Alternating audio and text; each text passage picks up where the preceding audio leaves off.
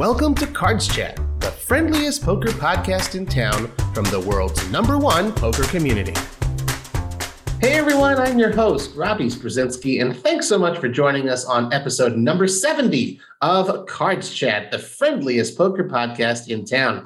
Today's guest is one of the greatest mixed game players in all of poker. In 2021, he won not only his fourth WSOP bracelet, uh, to add to his lead as the UK's most decorated player in WSOP history. But he also won his fourth WCOOP and sixth Scoop titles. He's been dominant in both the live and online realms for several years now, to the tune of over $3 million in live tournament earnings and over 1.4 million in online earnings. Today, we get to know the crusher a little bit better. Benny Glaser, welcome to the Cards Chat podcast.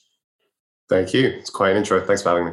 Well, well earned, sir. well earned, well and hard, hard earned and hard worked for. Um, I gotta say, uh, you know, we, we've kind of like you know known each other, interacted, you know, a little bit here and there uh, over the years, but this is uh, you know my first opportunity to have an extended conversation with you.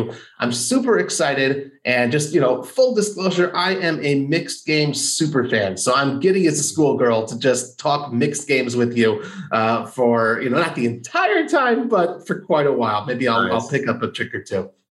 For sure. Yeah. I've seen like your uh, mixed game festival, the Westgate and that kind of stuff. I've definitely known of your fandom for mixed games. I, I appreciate it. And occasionally I even win. Not bracelets, but I'm up lifetime. So that's good too.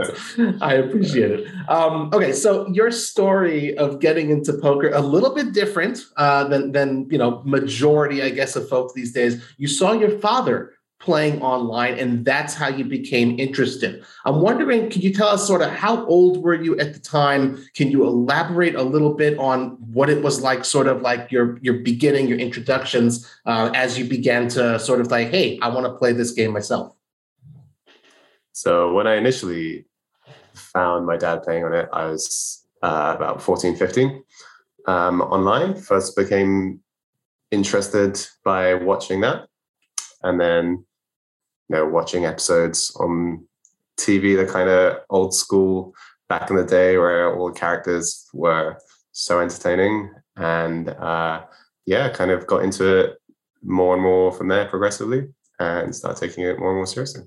Well, uh, you know, we can tell by the accent you are uh, of the British persuasion. Were you watching late night poker, or was it uh, the WSOP broadcasts and the high stakes poker and stuff? Um, definitely a lot of British ones. There's uh, Late Night Poker, Poker After Dark. I think probably one or two others that I'm forgetting that like 10, 15 years ago were just uh-huh. absolute classics on British TV. Um, I don't think they were really World Series broadcasts so much ever, okay. but there was, yeah, then eventually like high stakes poker as well, those cash games that did get my attention. Yeah. Okay. Well, anyone who's watched a good amount of, of poker on TV, we know that uh, predominantly it's Texas Hold'em that gets uh, you know the screen time. Uh, you know, you walk into any poker room, you're seeing you know bunches and bunches of Hold'em tables. You know, we love our mixed games, but Texas is where it's at. You're saying you got into poker from watching it into on TV, watching your dad. Where did the mixed games come from? So my dad was both uh, limit and no limit hold'em like that long ago. There was still like limit around. That was mm-hmm. interesting. Um, then he delved into some uh, PLO8 randomly, which also got my attention. Uh, fascinating game and seemed very profitable as well at the time.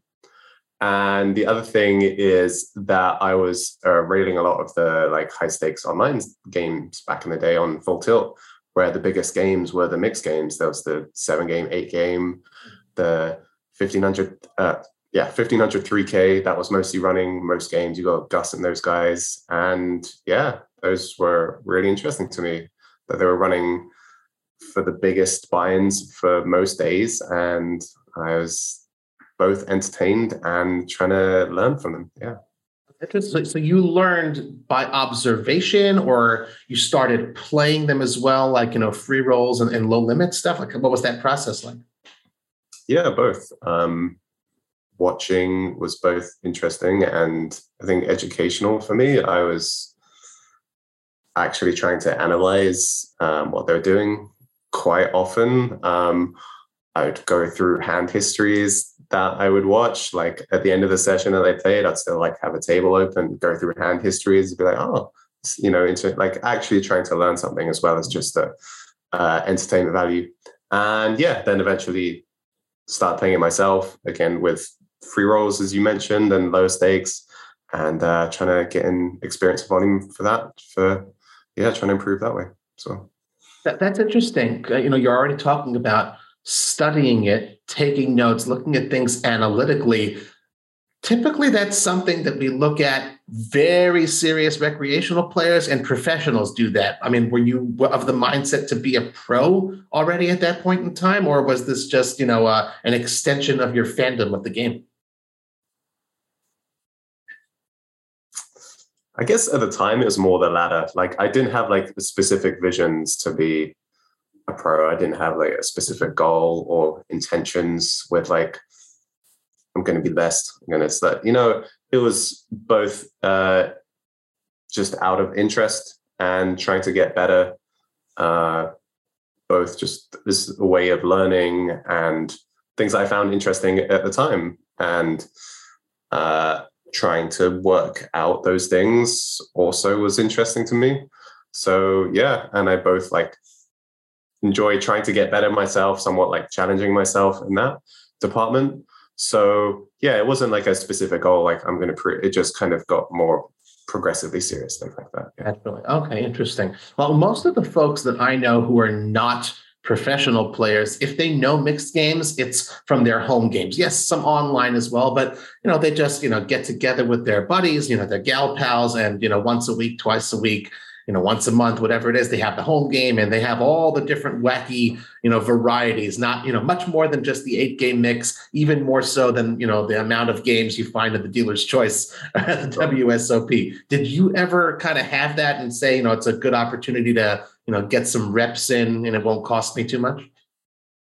I wish i had that honestly. Um, there's nothing like that in the uk like almost at all. Um, I played almost no live. I played like no mixed games in the UK almost ever. Wow. Um, I had not very many like local poker friends, uh, like long, long time ago, and that was only ever Hold'em. So unfortunately, no, never had that kind of experience that I would have liked to, both for educational and fun purposes. And yeah, it wasn't until basically I was traveling to the US where I started learning those extra crazier games. Yeah. That seems to be sort of a, a sub poker culture thing that's just you know lacking in, in some way. Um, wh- why do you think that is? And again, like the fact of the matter is, it may be small and niche, but it does exist in you know the states quite quite a bit, and I'd say even in Europe there is a little bit of it. Um, but the UK, nothing. You wouldn't find it in, in poker rooms at all. Occasionally. I mean, just in general, poker isn't as big of a thing in the UK as uh-huh. it is uh-huh. in the US. Like, mm-hmm. obviously, some, but just as the population, the subset of X population, there's going to be like much fewer mixed games. Uh-huh. Um, so there are like one or two games that are kind of uh, pot limit dealer's choice. I think I've heard in like London and uh, I think it was Blackpool. Um, I've never actually played those, but I've heard they exist. But it's pretty much just like one or two spots in the whole country. It's just like one specific game that occasionally runs. Huh. Um, beyond that, the reasons I don't necessarily know. Um, unfortunately, like there have been times like I've tried to start mixed games in London. Um, there was like one mixed game that ran uh, at the Vic, the Victoria Casino, which is the biggest one in London. But that was like a semi uh, kind of private scheduled game that would run like once or twice a month. That was uh-huh. like by by like already established, you know, pros and regs who would play it. So that would occasionally run. Um, but as far as learning, there's just like nothing really. It's just rare to find in general places outside of like London any reasonable stakes anyway like casinos around me, nothing bigger than like one, two runs ever. Yeah.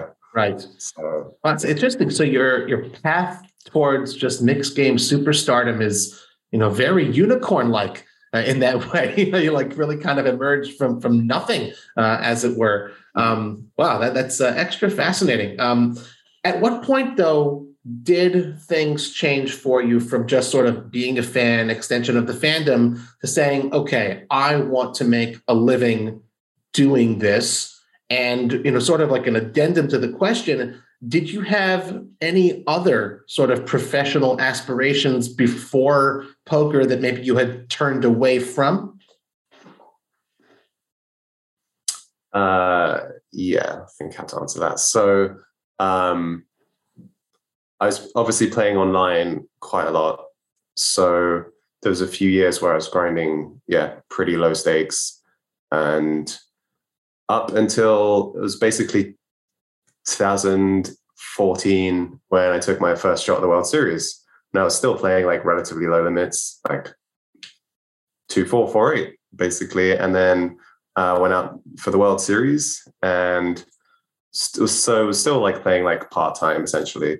And then 2015, when I went out there the second time and fortunately won my bracelet, my first bracelet, that it kind of took off from from there really where it kind of launched further in like both bankroll wise obviously and felt like from that point i could take it as a full-time profession from there basically. Um, so it just kind of gradually went more full-time into like 2014 where both i could see i was i was personally getting better and i could see that i was beating the games and it was a more viable profession and more viable option when I'm clearly like getting better at that point as well. So I could see that I had a future at that time. So yeah, that was that point. And um, for your second question, it wasn't like specifically uh, something I turned away, but um, kind of a year or two prior, I was hoping to go to uh, a music institute actually to study guitar performance. So that was the main thing. It was just like studying, which uh, didn't come to fruition at that time because of poker. But yeah, that was the other main thing on my horizon. You still have uh, an affinity for music, uh, for guitar playing, ever since you were you know, a little boy and such. Um, what uh, I guess what what does music make you feel? You know, when you pick up the guitar to play, even if it's you know a little bit more rare nowadays than it used to be. What uh, what are you sort of chasing, and, and what sort of flow are you hoping to reach there? Hmm. Interesting questions. What am I chasing? Uh, what does it make me feel? A lot. Um, music. I'm very passionate about, and um, has a potential for all kinds of feelings and uh, emotions, and like especially when playing guitar, um, it's very enjoyable. Um, so yeah, mostly. Okay. I, I guess happy, happiness or like joy and uh, passion, aliveness, all that kind of good stuff. I enjoy. Um, am I chasing? I guess more things to that effect. Yeah. okay, that's fair. Uh, some people turn to music for a variety of, of different uh, reasons. I'm curious uh, where that sure, came. Yeah, it's a lifelong passion. So for sure, that's why I was trying to think how to answer and to answer like those specific questions. I could potentially go deeper in a, a few ways, but um, yeah, that's it in a kind of nutshell, I guess. Okay. Well, we'll switch uh, gears back out of music. You mentioned your first trip to the WSOP 2014. Mm-hmm. Yeah. Being the the way you sort of developed as a player, and, and as we sort of you know have, have covered the the unicorn as far as mixed games, you know, you travel across the pond, and all of a sudden you see an entire room full of people who, you know, hey, these guys do what I do. These guys like what I like, uh, guys and gals what does that make you feel walking into the Rio um, and sort of you know knowing that there's you know whole bunches of others like you and they don't just exist online?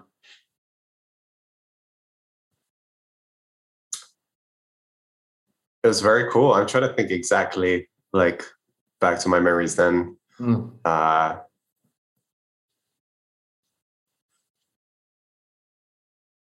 I can't think in like such detail, but I'm sure I loved it for my for my first World Series. Um, before becoming a bit more jaded by it in, in more recent times. Okay. Um, then yeah, I'm sure it was very exciting with the more electric atmosphere. And I know I was definitely excited by like seeing all the all the like pros that I've heard of from online and from TV that I've obviously ne- never seen in person before, never played with before, and that was definitely exciting. And also just the actual playing with them when I did eventually get to it, like that was definitely exciting. Yeah. Um, for my first time, yeah, I knew I enjoyed that. And being that you didn't really have, I don't know, a, a posse of sorts uh, in the UK where, where you had been based, when all of a sudden you land there and you see all these folks, was there anyone who you kind of gravitated to, you know, became more friendly with, whether it's for excuse me for strategy purposes bouncing hands off of or just you know as far as camaraderie and the shared joy of mixed games did that did that happen over the years? Somewhat yeah. Over, over the years like it it shifted but yeah right around the time of my first world series uh, the main person i was becoming friends with then with is uh, adam owen um, who's one of the other very few UK mixed game players. Um, so yeah, I think that was my first World Series when I met him there from previously like talking online for a year or two, having not met there. So I, as far as that goes, it was maybe it around that time, especially for mixed games. Um, as you said, or as we've established, there's almost like nothing in the UK, unfortunately. So there's just very few that I would know from either live or online. Um, and I hadn't really traveled too much at that point yet. So uh, at that point, I hadn't really got like, you know, American or other European friends, which obviously I came kind of later. So sure, over the years since then, I've got more American friends um, that I can bounce off ideas and, you know, even like Russian friends since from like the EPT stops and things like that. Um, so yeah, I guess that's shifted since, but yeah. You feel that that's helped you improve as a player? Because, and I ask that specifically because, you know, you made it your own way, you know, when you started out and then you first landed there. And then all of a sudden, you know, you know, you, you do get to experience the live play, but you know, just a little bit more of that bonding. Do, do you feel that that's helped improve, or have you sort of stayed in your own lane as far as your your growth uh, strategy wise, and you know, you know, uh, uh, talents wise? I guess, for lack of a better phrase. Yeah, it was it was definitely important for me, um, especially in the kind of the like the middle stages of my uh, improvement, where there's obviously such little material online for mixed yeah. games that it's much tougher essentially to uh, improve than it is for no limit both because of material and as far as any kind of like solutions go which um, even no limit players who are studying by themselves are able to just like look at solutions more readily so it is more important for mixed game players, I think, in general, to be seeking out from other people as far as uh, ways to improve, uh, just because of how little content there is, and other ways to improve there are. So, yeah, that was definitely very important for me. Um, and it's, I guess,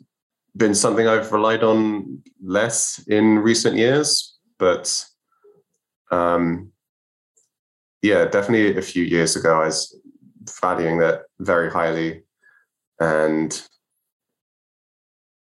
uh, like even since like even in my no limit um, improvement, it's been uh, incredibly important. So actually, that's probably what I've been talking about more is recent years with friends is no limit. Um, but yeah, absolutely, that was uh, one of the most important things for my improvement. Very cool. Well, uh, you know 2022 2021 where you're definitely very very far down that road uh, of improvement uh, like i say relying on it less i would i would venture to guess because you know you're pretty close to the top if not at the top uh, of that uh, of that mountain there You know, we mentioned off the top, you are the most decorated WSOP player ever from the UK. You won your fourth bracelet this past fall in the 10K Razz event. How much does that mean to you? And, and when you're just 32 years old, and you know, I'm I'm 40, and I, I always make myself seem older that way. But you know, 32 to have achieved that much success, um, that's pretty darn awesome. Uh, is this you know kind of like how you envisioned it going, or you know, what are your sort of impressions uh, at this stage of your career? Uh, yeah, I, well, it definitely still means a lot. Still does feel awesome, as you said. Um, when you say uh, envision it going, like at what stage? Like before my poker career, or like? Well, when, when you first started out, you know, like the we we say, you know, obviously the goal is to win as much money possible. But you know, as tournament, you know, professionals go, you know, it's a matter of you know trophies, awards, and you know, not just being results oriented process, but still like you know, getting that uh, you know trophy case of accolades is, is pretty nice. Sure. I mean, like before I had achieved the success that, um, as far as what I envisioned, was would have been much lower than uh, my current success, essentially. So I've yeah, absolutely surpassed uh, any visions that I might have had uh, before I was, you know, going seriously professional. Um, yeah, so I would say absolutely exceeded expectations in a great way. And I'm obviously very happy for that. And yeah, it still does mean a lot. And uh, specifically the, the 10K Razz still also did mean a lot to me. It's been five years since I won my previous bracelet, which kind of, I guess, doesn't, it's a lot in terms of my career bracelet. Sure, but, sure. Um, so in that way, like I, I had like two seconds since, you know, and a third like that year. So with close calls as well, it kind of um I guess made it more meaningful as well. Um after having like, you know, such disappointment before and the way he talked about it as, you know, um, extra success and like cementing that kind of success, I yeah. think, is is also important to me, and means a lot. Like I appreciate how other people talk about that and me and things like that in that regard. So yeah, that's still something I appreciate a lot. Well, we know uh, you know you can't really luck box your way to a final table, and uh, you said it had been five years. You had some runner-up finishes, and man, when you got heads up, this was quite a battle. Um, you know, we could talk. You had a, a huge chip lead heads up uh, against Everett Carlton. He battles back from just four big bets. Uh, then he takes the lead, and then you manage to close it out. Um, you know, it's important. Like, okay, we see Benny Glaser, he won. Like, that's the context, folks. You know, like, um, so does that carry any extra special sort of meaning? I mean, is there any sort of like a you know, just like you know, pro athletes, you know, when you're golfing or basketball, you take the free throws, you know, you have to make the putt. Was there any sort of mental freezing or, or, or like what's going through your mind at that point in time, that critical juncture uh, of the tournament when you're chasing, you know, bracelet number four? Yeah, for sure. There was a, a lot that went into it. The other thing was that it like got extended. The heads up was extended to a fourth day, mm-hmm. where we were previously told on day three the tournament has to end today they cannot go into another day. And then so we're playing heads up for something like an hour and a half at the end of day three, and they're like, no, okay, we can end it here. It was like 3 a.m. We're, we're all exhausted. So it went on to day four. So that in itself was just hard because I'd had like several days in a row of like little sleep. And obviously coming into day four for heads up for a bracelet, still like still difficult to sleep. Adrenaline's going all night um, preparing for this. And as you said as well, like that added to it when at the start of day four, he went, he was like at least a two to one chip lead. Yeah. And I lost lots of frustrating hands and um sure the, the mindset was not ideal at that point. Um, but yeah, I mean, from experience, like I, I know I'm obviously capable of coming back from that kind of deficit and still thought I was the, the better player at that time. So, you know, still knew it could happen. And uh, I felt as well at that time where he was uh, becoming a bit less emotionally stable after he'd lost uh, one or two hands. Like there's one point in the middle of the hand where he just like stood up and was walking around. um, and yeah, funnily enough, when I did eventually win, and from like going down to the trough where I was really not enjoying the situation so much, yeah. it did feel, uh, I think, better at that point. It's like more well earned. Like I fought harder for this, you know, as if it's like harder than if it was just like an easy breeze, then yeah. it would feel less. Yeah. So I think that made the winning a bit sweeter too. Yeah. That definitely takes a lot of uh, intestinal fortitude, and clearly, uh, having been on that big stage before uh, is, uh, you know, uh, one of those intangibles. You know, you just it just helps. Uh, you know, to, in a, to take you to sort of a different level, have that extra gut check, extra gear. Um, well, okay, so results. You know, again, we're not supposed to be results oriented. We're supposed to be process oriented in poker. But you chose to do something very interesting. Um, on Twitter, you recently posted your complete WSOP buy-ins and profits. It showed $216,100 in buy-ins and $784,233 in earnings, uh, just under 570K in profit.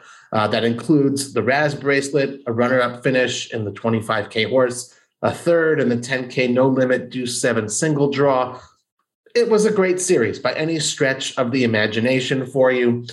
You're you're a humble guy though. You're not braggadocious. I'm wondering what it is that you're hoping to do because most people, you know, we just see the Hendon mob. We don't know how many how much people bought in for.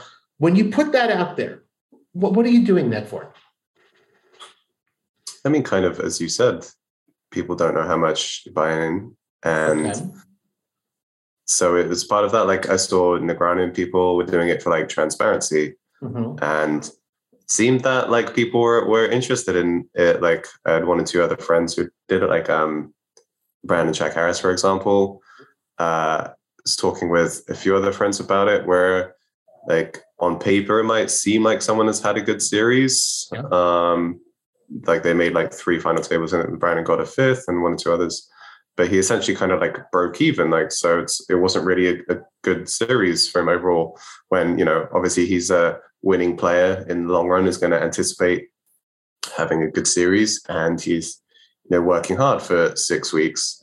So whilst he might seem like he has 150, 200K in cashes, you know, he might be being even for the series is, uh, you know, it's not really what you hope to achieve. Um, and as part of that transparency as well. And I think people were just interested by it as well. Um, yeah. And yeah, I, I I try not to bag, but I didn't kind of do anything like that this series. It was nice, and I was. I mean, I'm not gonna lie, I was proud. Yeah, yeah. No, that, that's genuine. I mean, it's it's part of the hope of of doing that. You know, to kind of like passively convince your fellow professionals that they ought to be doing the same no, I think probably okay. not in this scenario. Um, yeah, I, I, generally don't like to do that overall. Um, and I don't really think there's value in it. I, I don't okay. know. Um, hmm. Is there any value in it? I don't know. Um,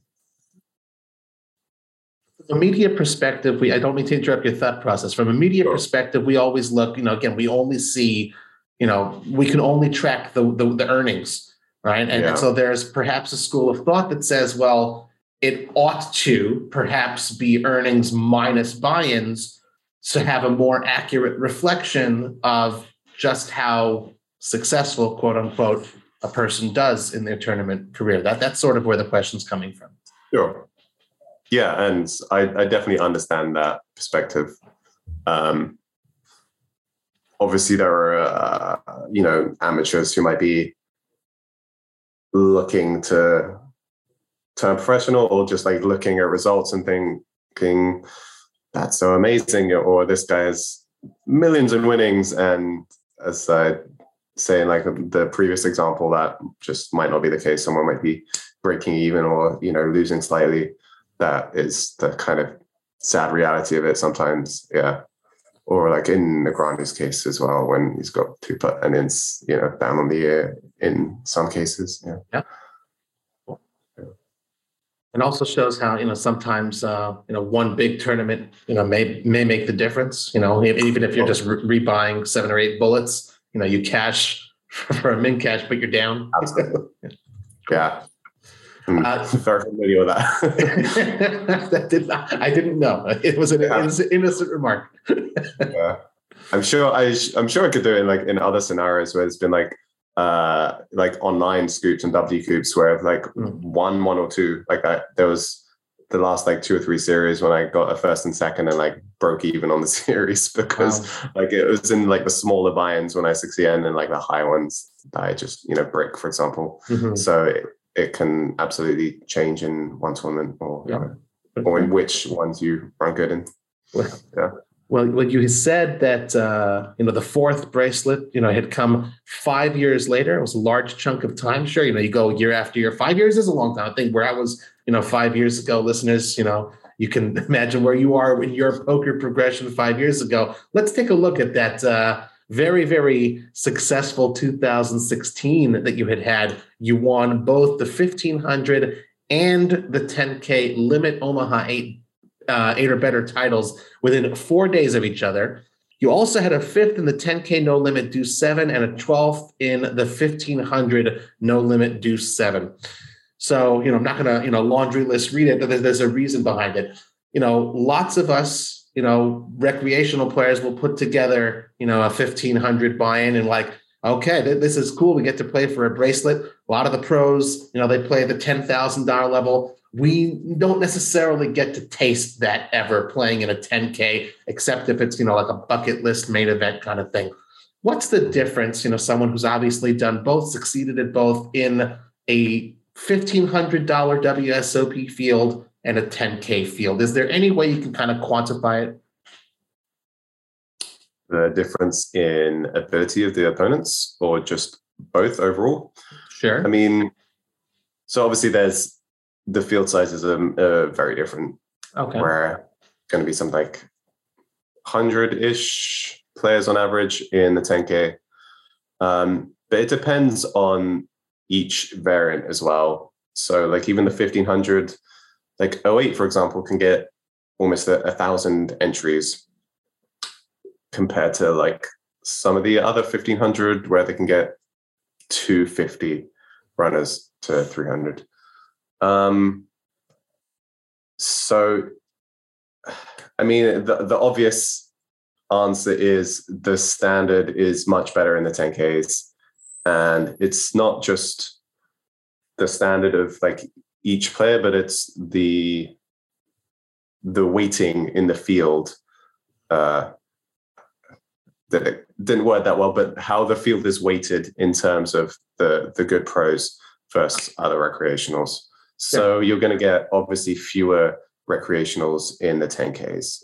So it might be the case where all the same like 80, you know, uh, pros or semi pros or regs um, are going to play uh, a 10K that has 120 runners in it.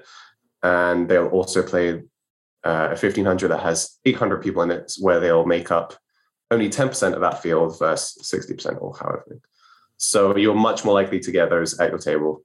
Um, the other thing is sometimes the ones who play the 10Ks just might not play the 1500s because they don't want to play such big fields and they just rather play like cash games, sure. for example, that run throughout the World Series, where there was a lot this year, yep. um, where they just think their time is better spent there. Fair. So um, that's another way where 1500 fields are softer. And it's just going to be softer in ways of people who, you know, like might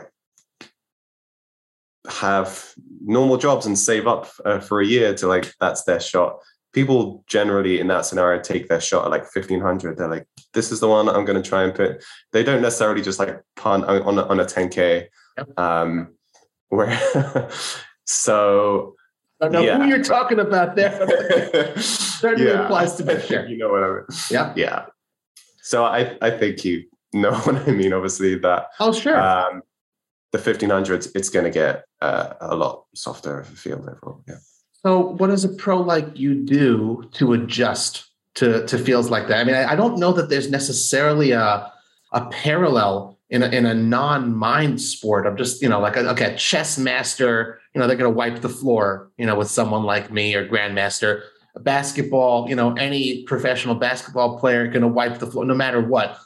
But there's you know a, a lot of landmines, I suppose, in, in a 1500 recreational players. We you know we go ahead and we play our home game, mixed games and stuff. Yeah, we're we're you know very admittedly not as experienced on the level. How do you adjust uh, strategy wise uh, as a professional? And I'm not just looking for uh, tips to play when I enter the next one. Just wondering. yeah, I was trying to think of an analogy myself, but I can't really think of. Right, it's a uh, unique situation. So generally, in the 1500s, playing more against recreational players than generally would play a more exploitative style. Um, would play uh, largely more aggressive style, um, where I feel I'm more able to in those fields, and I'm less likely to get punished in uh, some way. And also, just want to play generally a more aggressive style that uh, I think can amass chips more easily in more hopes of kind of winning rather than just 10k kind of i guess a min cash or, or whatever is, is somewhat more meaningful. Um, where the 1500s i think both in ways of trying to get to the final tables and in view of winning but also uh, potential other edges later in the tournament where having the bigger chip stack is is more meaningful as well. So in those ways, it's different as well as just in the 10Ks. I'm trying to overall play a kind of more solid style that's less exploitative when it's against largely good players. Yeah. And, and, you know, the, your answer makes me think of a question. I hadn't prepared this one, but because it was uh, you know, very, it was kind of discussed ad infinitum uh, this past fall, uh, the idea of late reg, especially as pertains to the main event. Um, that is something that, you know, folks, folks like myself, I don't really necessarily understand this idea of late reg. And like you said, lots of us would go ahead and we'll save up a whole year, or this is our this is our main event, the big 1500 eight game mix or the 1500 seven stud, something like that. Yeah, I want to be there when they say shuffle up and deal. I don't want to miss a hand right? Mm-hmm. So, from a professional perspective, maybe just sort of teach us here. Late reg is good, you know, not just because you want to sleep late, but there's got to be some sort of a, a rationale behind it. Sure. I mean, the other main rationale is it's the World Series, so you're playing for a full seven weeks. And someone like me who plays everything and wants to play basically every day almost, it's tough, man. If you're going to be playing from the start in every single tournament, you're going to be often playing like 10 hours a day. Um, and it's it's a serious grind like every day. It's exhausting if you're there from the start. So there's that, uh, which is a huge factor in such a series where it's obviously more so the case for pros rather than people who are just taking their shot in three to five events or something. Mm-hmm. So yeah you want and you want to still be able to try and play kind of your best for each event mm-hmm. so overall your kind of mental cognitive ability is going to kind of deteriorate a bit more if you're just doing that every day for more hours each day then that can affect like a future tournament um, where you're just you know playing your c game in every tournament for example if you're there from the start um, just from the sheer number of hours that you're putting in. So there's both that. And if you value your time, then from the start, playing 200 big blinds deep in uh, in a 1500 might not be worth someone's time who you know a professional's time who's sure. playing you know let's say 300 600 mixed games as well sure. like limit limit games so yeah well, it's a very legitimate answer. It's, it's important. And I just, there's no way I could understand that perspective myself. So I think that's just very interesting. And I guess perhaps, you know, you correct me if I'm wrong here, perhaps an insight to be inferred uh, or, or, gleaned from what you said. Again, I'm, I'm just saying the majority of our audience, you know, people like myself more on the recreational side. So we are going to go ahead, have a great night's sleep, show up for the weekend or whatever it is, play our event if we're showing up early, it's happened to me a couple times, you know, six handed, you know, and all these mixed games and stuff. There's four people at the table. You would recommend, you know, as in principle, at least theoretically, as an aggressive an approach as possible to just try and accumulate chips for when the pros arrive, whenever they arrive? It probably depends on each person in a few ways. Mm. Uh, one, because a recreational might just be less used to playing four-handed mm. or just play it less correctly than a pro or let's say you know there are like two other pros at your table four-handed then that's not as good of a spot for you. Obviously if it's six-handed then there, there are two pros. So it's kind of hard to say. I think that's quite a quite an individualistic thing. Um, especially when you might be similarly as likely to lose chips for when the pros arrive. Yes, um, it, it can happen. Yes. yeah, you can invest. So I, it's kind of hard to answer that to be honest. Okay. That's fair. I, I, can, I can tell you're not kind of like hedging. Uh, you know, there's no like uh, golden path kind of answer, but uh, it's just sort of interesting to always hear that insight. Yeah, it depends on the event. Even like if if it's a re-entry event, you might be playing more aggressively at the start, for example, sure. as well. Sure. potentially fire a second bullet. Yeah. Well, for those who don't necessarily want to get too in the weeds with the uh, strategy discussion, I got to change it up just a little bit with more of a fun question. Uh, okay. You mentioned uh, Brandon Shack-Harris, uh, mm-hmm. and you know plenty of folks who've been there either in person or have seen the pictures. Uh, you, Brandon Shack-Harris, Eric Rodawig, you guys have these bear costumes that you wear mm-hmm. in the 1500 seven uh, stud eight at the WSOP. What's the deal? Who lost the bet? What's what's what's going on there? it was uh is voluntary. Um okay. It, it started I think three years ago, uh possibly four. Uh they're basically Brandon I think Brandon's and also like there's a third one, I think that's Eric's that um basically went on to I think it was that year, three years ago, where Brandon ended up getting second in the 1500 study whilst wearing that bear costume. And it, I think it happened again, like they wore it again the following year. And then this year, just purely for fun, I was like, if you have a spare bear costume, I'll, I'll take it this time. Because there's, uh, yeah, it was, it was Matt Ashton who wore the other one last time and he wasn't playing them this year. So I decided to be a bear for an event. Okay. That's fun. It's good. Good to have a little bit of fun. I like it. Um, okay, so uh, let's let's pick uh, the mixed game brain. What are some of the mixed games you'd like to see grow in popularity? Let's say you can uh, had you know had a you know uh, a lamp. You could wish for any game. I said this is going to be the you know we we've seen you know PLO kind of grow in popularity. What would you like the, the next one to be? And perhaps uh, that the WSOP needs to add uh, a bracelet event that doesn't currently have on schedule. Hmm. So for the first question, my answer is basically always no limit single draw to seven. Mm, pure. That's yeah. Oh yeah. That's so that's my favorite game. Okay.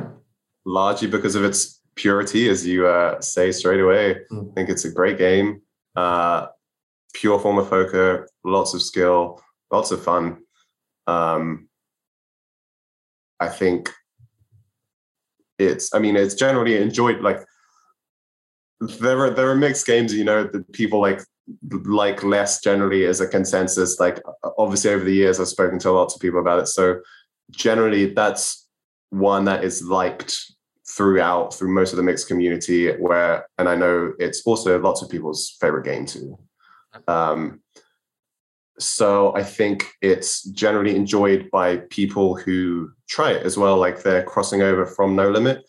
It's easier to transition into that than some of the other games. Yeah. And yeah, when I've spoken to like friends or other people who are, who are trying it for the first time, especially as like that happens in the World Series, people are going for a bracelet. Um, then yeah, they they really enjoy that one. And even like students of mine, for example, who are trying it, that want to learn that, also really enjoyed it. They're like, I love this. I want to get into this more. I'm going to watch this final table. I'm going to try and play this. Yeah. So that's absolutely would be my number one pick that I would like to see uh, growing popularity. Um, okay. And then for your second question, as uh, for the World Series adding, don't really know. There are lots of people who would like to see a Badugi event added, just a straight, yeah, yeah, I guess yeah. Um, I, I, that's feels like that's maybe the obvious answer because it's kind of been discussed. I don't know if it ever will be added. I would like yeah. to see it added. Okay. I think it's like lends itself to being a good and interesting tournament game too. Yeah. Um, other than that, I don't really know. I, I guess I would like to see a straight big O event. I think Ooh. that would be good. Okay. Interesting. Um, maybe even a no limit variant, but I think that's l- less of a good game, or like I guess would maybe re-entries. But yeah, I think uh, Big O when it's only in the dealer's choice and the O8 mix right now, I think that would be good as a standalone event. That's also played like in other places in the US that I know of. So uh, yeah. Cool. Okay. Or, well, oh, just to say, I did like Drawmaha would be the other one that I would consider just for just for the fun of it. I don't think it would be a great event, but that's just like as far as some of the other circus games, that's maybe the other one I find more fun. Yeah. Drawmaha bracelet wearer, Benny Glaser. I like the ring. Okay. cool. Uh, you opened the door there to something I was unaware of. You said, My students. I did not know that you teach. Tell us a little bit about that. Uh, I do. Um, for four or five years, I guess. Okay. Um, and it's kind of generally rarer. It's both because I mean, I, I travel a lot, so it's just harder to orchestrate it a lot of the time. And because mostly I'm just teaching mix, so it's kind of niche and yeah. And like a, a lot of the people I t- teach or have taught are from like regulars already in some capacity, either um, in mixed events or like successful no limit that of trying to transition over. Um, yeah, but I generally really enjoy it and find it fulfilling and yeah. You feel that uh, makes you a better player as well? It can do, yeah. Um, I think you can, you can occasionally see like perspectives from other people that's interesting but I think it's probably more so that I like to stay uh, like sharp, mm-hmm. try to teach my students the best knowledge that I have or the best knowledge that I'm um, have access to. Okay. So I try to like actively um, seek out the best info and try and keep myself as sharp as possible in order to be the best teacher I can and teach students the best I can. Yeah.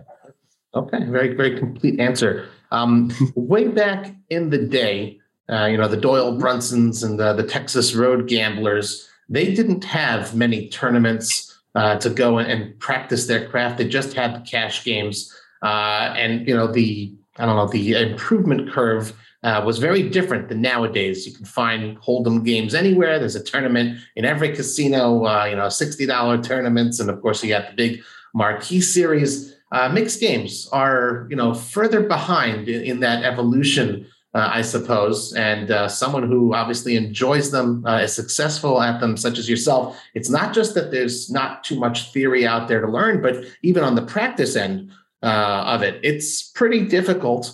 Um, you know, it, yes, it does exist online on certain uh, you know online poker platforms, but um, you know, at least from from my experience and, and, and you know travels that I've had in Europe, in America, it's almost impossible to find low stakes mixed games let alone you know the higher stakes. If you're well bankrolled i guess you can always put you know some sort of a game together you know like uh, something like that. How do you get your reps in uh, you know and, and, and practice um, and again part two is what would you recommend to someone um, i guess you know how can how can they get their reps in?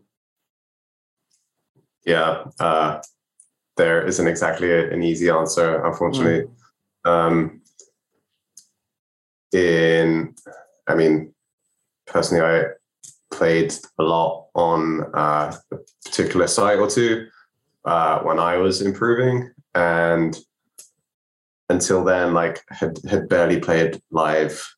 There were like two uh, mixed game tournaments in the UK that I had ever played before I went to my first World Series. Wow. And yeah, so I, I think that's correct. And yeah, in short, for me, it was unfortunately like very difficult to get my reps in that way. So even like online, I just have to be battling like even just other regs like heads up or something. Like I'd been playing sit-n-gos, I'd be open sitting most tables, um, trying to get action, and it was difficult. It was unfortunately the answer, really, um, especially in the UK. And at that time, that was kind of my only options, really. Um, there weren't even really many games running, so just yeah, just sitting tables on my own for some of the time, okay. waiting for that. Um, and yeah, as you said, especially low stakes. Um, I was fortunate that the bracelet boosted my bankroll where I was um, able to. Um, but yeah, even like during my first World Series, that was like something when I was trying like the cash games as well as the tournaments. That's what I was trying to do. Then yeah, unfortunately, there weren't that many available in some scenarios, so it was difficult. Um, I kind of wish I had a better answer in some ways. And obviously, in the US, there are lots of other games that are more uh, accessible. I think. Yeah, Las um, Vegas in particular. You can find it yeah, there. Yeah, Vegas for the availability, but in other parts of the country, I guess they're not so easy, and especially online. So yeah.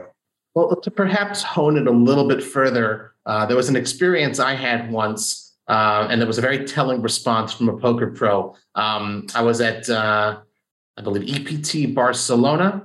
And the lowest stakes cash games that they had there were 5 5 euros. There was no 1 2, 1 3, no 2 5, it was 5 5. And at the time, I had never played uh, that high before for me. And I was like, well, I'm not sufficiently rolled for this. And someone said to me, there's nothing to be afraid of. The same, you know, 250, 300 euros you were willing to risk is the same money at that table, A. And B, the worst players are playing at that limit because there's nothing lower. Do you believe mm-hmm. that sentiment to be true at a 20 40 or a 30 60 mix? Because that's the lowest you can typically find in most places. Do you believe that's true? Or is everyone kind of like, you know, smelling for blood in the water? I think it's largely true, but I guess hmm. at least two things happen. One is that there are some people kind of in your shoes or like similar who are kind of scared by that stake in whatever way, both because they might assume the caliber of players better and just also from a bankroll wise, they might be afraid to risk, you know, let's say a 5x bigger game than they normally play if they normally yeah. play like 4 So that was even the, the case with me, for example, the World Series when like the lowest was 2040 and I was paying like up to up to four, eight or nine, something like that for my first World Series, um, where it was kind of daunting initially.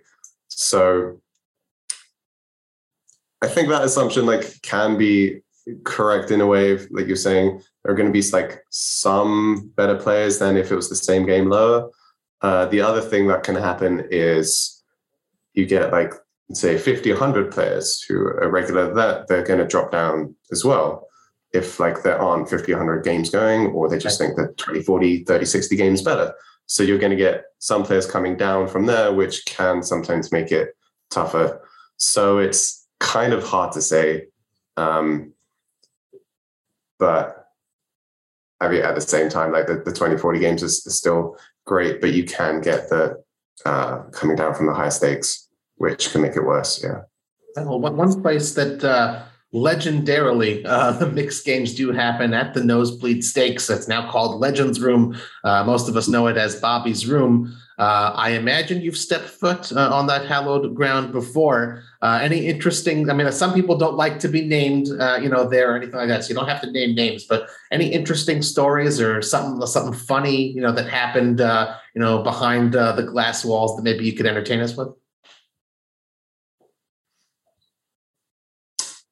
I wish I had more interesting stories. Um, I, I, have played there uh, a couple of times, and then it kind of moved outside of the the room itself as well. Since then, to like upstairs in the Bellagio, and then also occasionally in the Resorts World, um, where I like played it, where it's still like the quote unquote Bobby's Rooms game, uh-huh. but just not right in Bobby's room. Correct. Um, and yeah, still nobody calls it a Legends, Legends room, by the way. Still Bobby's room.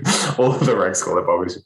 So uh, yeah, I, I, wish I had more interesting stories, but uh, nothing really stands out that I can think of. But yeah, it's, it's been some fun games for sure. Was there an instance where perhaps again I don't know, but was there an instance where perhaps uh, I don't know a famous uh, wealthy a whale walks in or a famous athlete or uh, you know, musician, I don't know, something like that, who just, you know, has got tons of money and, you know, you're just there to entertain while uh, making him pay the price?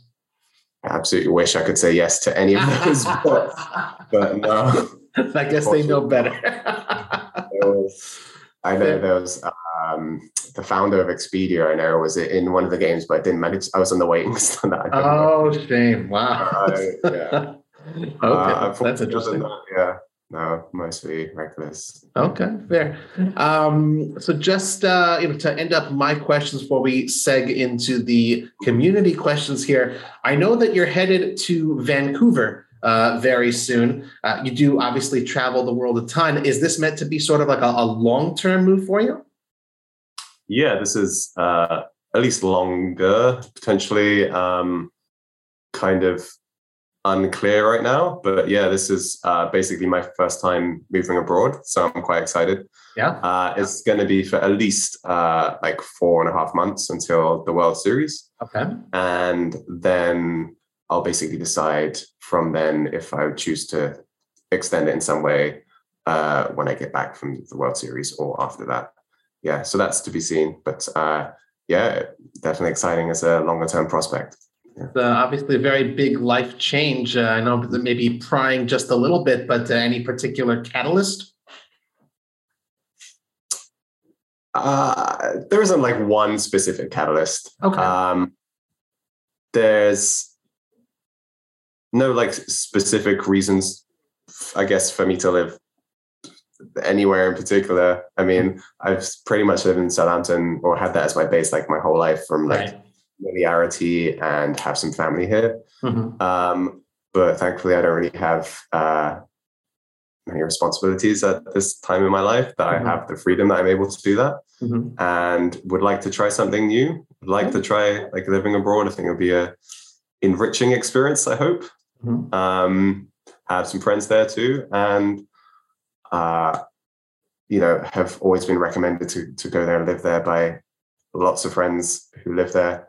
So I'm excited to uh, venture to some new pastures and try new things. Yeah good luck to you. Uh, obviously, a lot closer to Vegas, uh, you know, so you can uh, hop down a little bit more easy as well, and, and still play online, uh, you know, with the rest of the world. Uh, so that's pretty cool. Uh, massive best of luck to you. It's uh, obviously a very big thing, and just full disclosure, folks. Benny was very kind to make time whilst he is uh, whilst get the British in there, whilst he was uh, packing up to to move his life over. So I sincerely appreciate that you've made that time, Benny. it's pretty cool. It's um, definitely enjoy enjoying uh, peppering you with all these mixed game questions. Uh, and now it's time to see uh, if uh, the folks in the CardsChat community have some mixed game questions for you guys. Uh, this is the uh, portion of the show where you submit your questions that you want to ask our guests. we have a dedicated thread on the CardsChat forums for this. So as we announce who our future guests will be, please be sure to send in your questions for them. Um, and the first one comes from Pirate Glenn.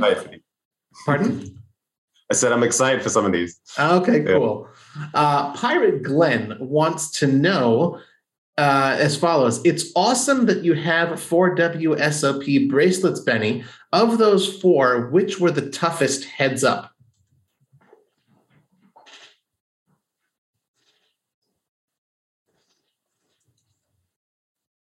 I think it has to be the Razz. Yeah, the 10K Razz. The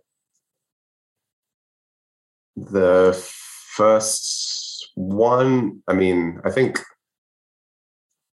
maybe even the first three, first two or three were all like relatively quick. At least compared to my Razz battle, they were relatively quick. Um, where there was pretty much just a few like key hands that swung it. And the Razz was, yeah, as we talked about, a pretty tough battle where it both went into the second day, and uh, I went down to that point where he had the big chip lead. I think in all the other three, um, well, uh, two of them I, I had the big chip lead already uh, coming into it, and then yeah, the third one it was kind of even. So yeah, that was toughest, I guess, both mentally and uh, yeah. Cool question. You don't get to ask that too many people who have uh, four different bracelets to choose from and think through. Uh, love that one. Another one from Pirate Glenn. Where did your PokerStars screen name Run Godlike come from? uh, I guess. I mean, oh. it's not too much interesting answer. Yeah, just I made it up. Um, oh, okay. When, yeah, uh, I like had another one on a previous site just about similar as well, just about running well. And it was like the best you could possibly run, the hope to as well.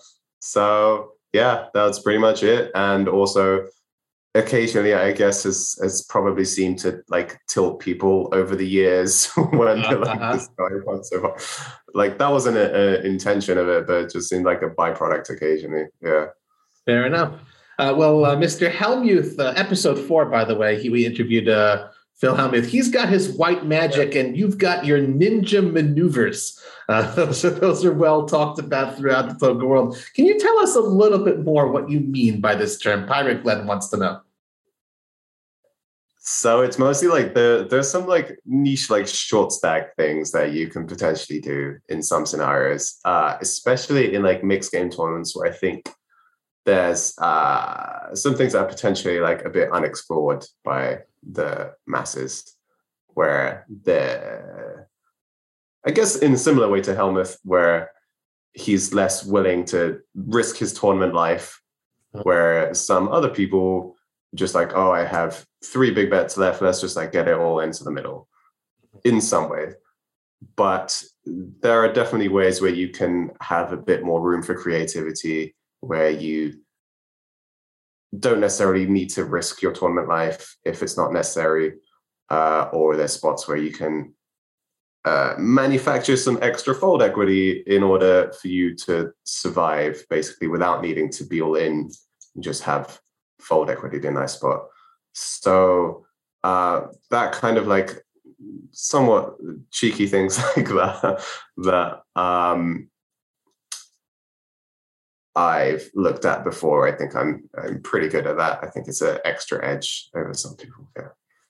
Fair. Uh, and just to sort of illustrate for those who, you know, that that may be just a little bit too high level uh, of talking, I just can t- speak from my own experience uh, limited experience, but you can sit in a mixed game tournament with very few big blinds, you know, because you know the games are limit. You know, if you're playing horse, something like that, for quite a while, very comfortably, and, and wait for your spots. Um, mm-hmm. so you know, I, I think that's the, the type of stuff that, that you're alluding to, Benny. But you know, five big blinds is plenty. Uh, you know, you can still uh, make those ninja maneuvers uh, and you know and, and rebound back to a, a healthier stack size. Um, mm-hmm.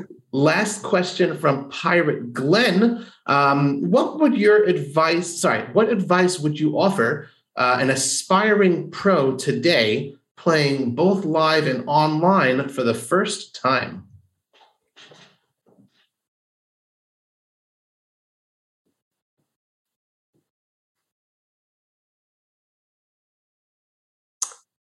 With so with zero experience this is not not someone who needs to know the uh you know what beats what but like someone who decides they you know i'm ready to go pro. Um i think that's uh you know what we're what we're aiming for here. Only someone who thinks they're ready to go pro. Yeah i was going to say if you've never played online or live but have aspirations to go pro i would i guess say you might need to reevaluate that right. down after. Fair play. Fair yeah. play.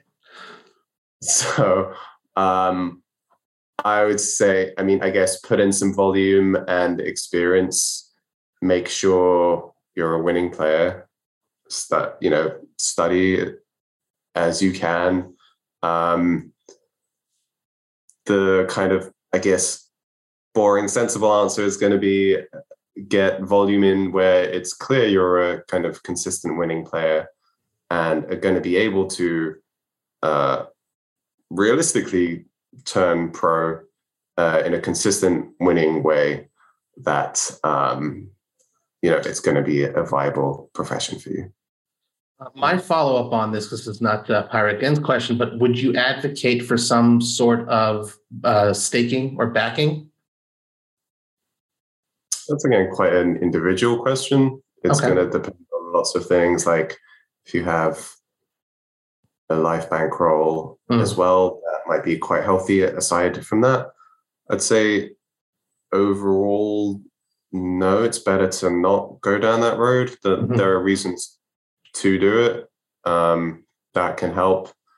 Um, if you're starting out, then no, like staking can be if you say want to move up stakes from where you are, like if you for example, in the scenario where like you want to play live, but there are no like games below 1020. Uh-huh. So like you can say staking if you'd say take 1020 and 2040, but you only have half of yourself or something like that. Right. You want. So those are like reasonable scenarios where staking's a, a good avenue when you just want to put in more volume we think it's going to be more profitable than not being staked, essentially. Okay. Um, uh, but as far as like life stability, that's going to be very individual and depends on kind of staking deals there are. There's going to be like some with makeup, some without, some you're just paying for a portion, some you're not investing any of your own money. So yeah, that's I can't, I can't help but reflect, you know, and uh, you know, we're both uh, members of the tribe. You know, so many times he asks you a question, and the answer is it depends. And in poker, it really is that as well sometimes. So, um, Acid Burn FX, uh, one of our wonderful uh, regular contributors uh, here asks uh, always some creative questions. We're gonna, you know, extricate ourselves a little bit more from the strategy stuff, uh, just more like uh, personal uh, reflections from you, Benny. And uh, with this, we will end. We got three questions, very, very good questions. Um, Acid Burn FX wants to know if you could magically change one thing in your life, what would it be?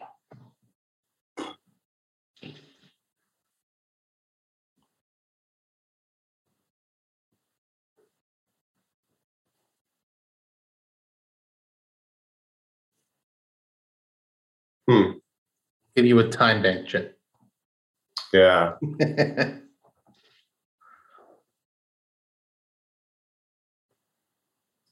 I guess probably it would be something along lines of like a personal relationship, like um, maybe just like being married to someone who I'm incredibly in love with. That's probably the honest answer. Um, yeah, just I don't know, find the love of my life instantly. And Beautiful. yeah. Well, whenever that does uh, come, I hope uh, you know it's uh, a meaningful moment for you. Uh, beautiful, a very truthful answer. I like it. Um, yeah. Next, next, next question from Acid Burn FX. Um, oh, also, ladies, Benny's available. Just saying. Um, what, what is your favorite thing you own and why?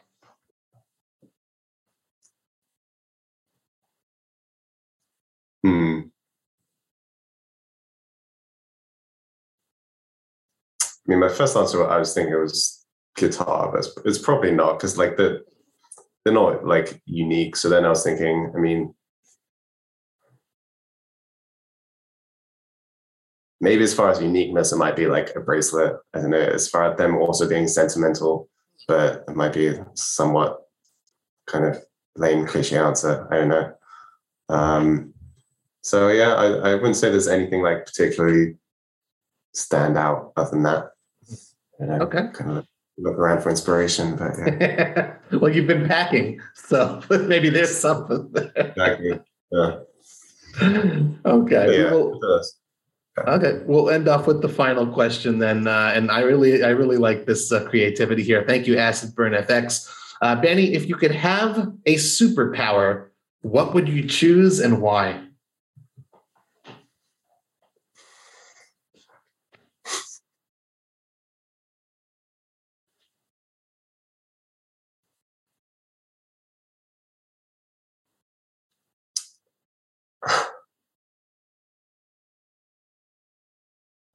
I don't really know. I feel like most of them would have like some caveat in, in some way. I'm trying to think. I don't know. Um, can't really think of anything original beyond the like standard things. Like mind reading has, I don't know, obvious benefits, but that's probably has like cons as well in certain ways. Um, so I was trying to think of something that would like only be nice. Um,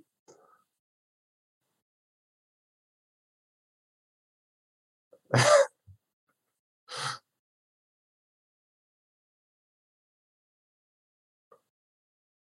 was trying to think uh, like a more creative, original answer. Um,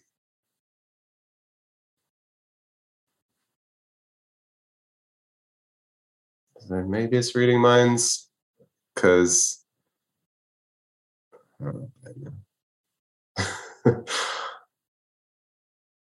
I mean, I feel like you can advance in so many areas in life, but it might just be something like uh, learning like literally anything you wanted, like instantly, something like that, or like having the ability to like do anything you want instantly, something like that.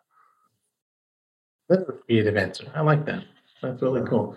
So there's no shortcuts, as we know. The Benny Glaser that we got to speak with for the last hour plus, uh, it did not happen overnight. So I suppose if uh, one could wish themselves into that situation instantly, that would be a pretty GTO move.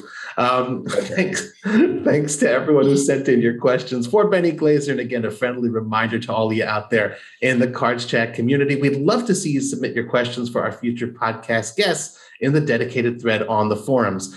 Please be sure to give us a good review on iTunes and spread the word via your social media channels if you like the show. Benny, before we let you go, anything else you'd like to share with our audience? Nothing. That's all for me. Yeah. Oh, okay. Thank you for having me on. Yeah, I appreciate it.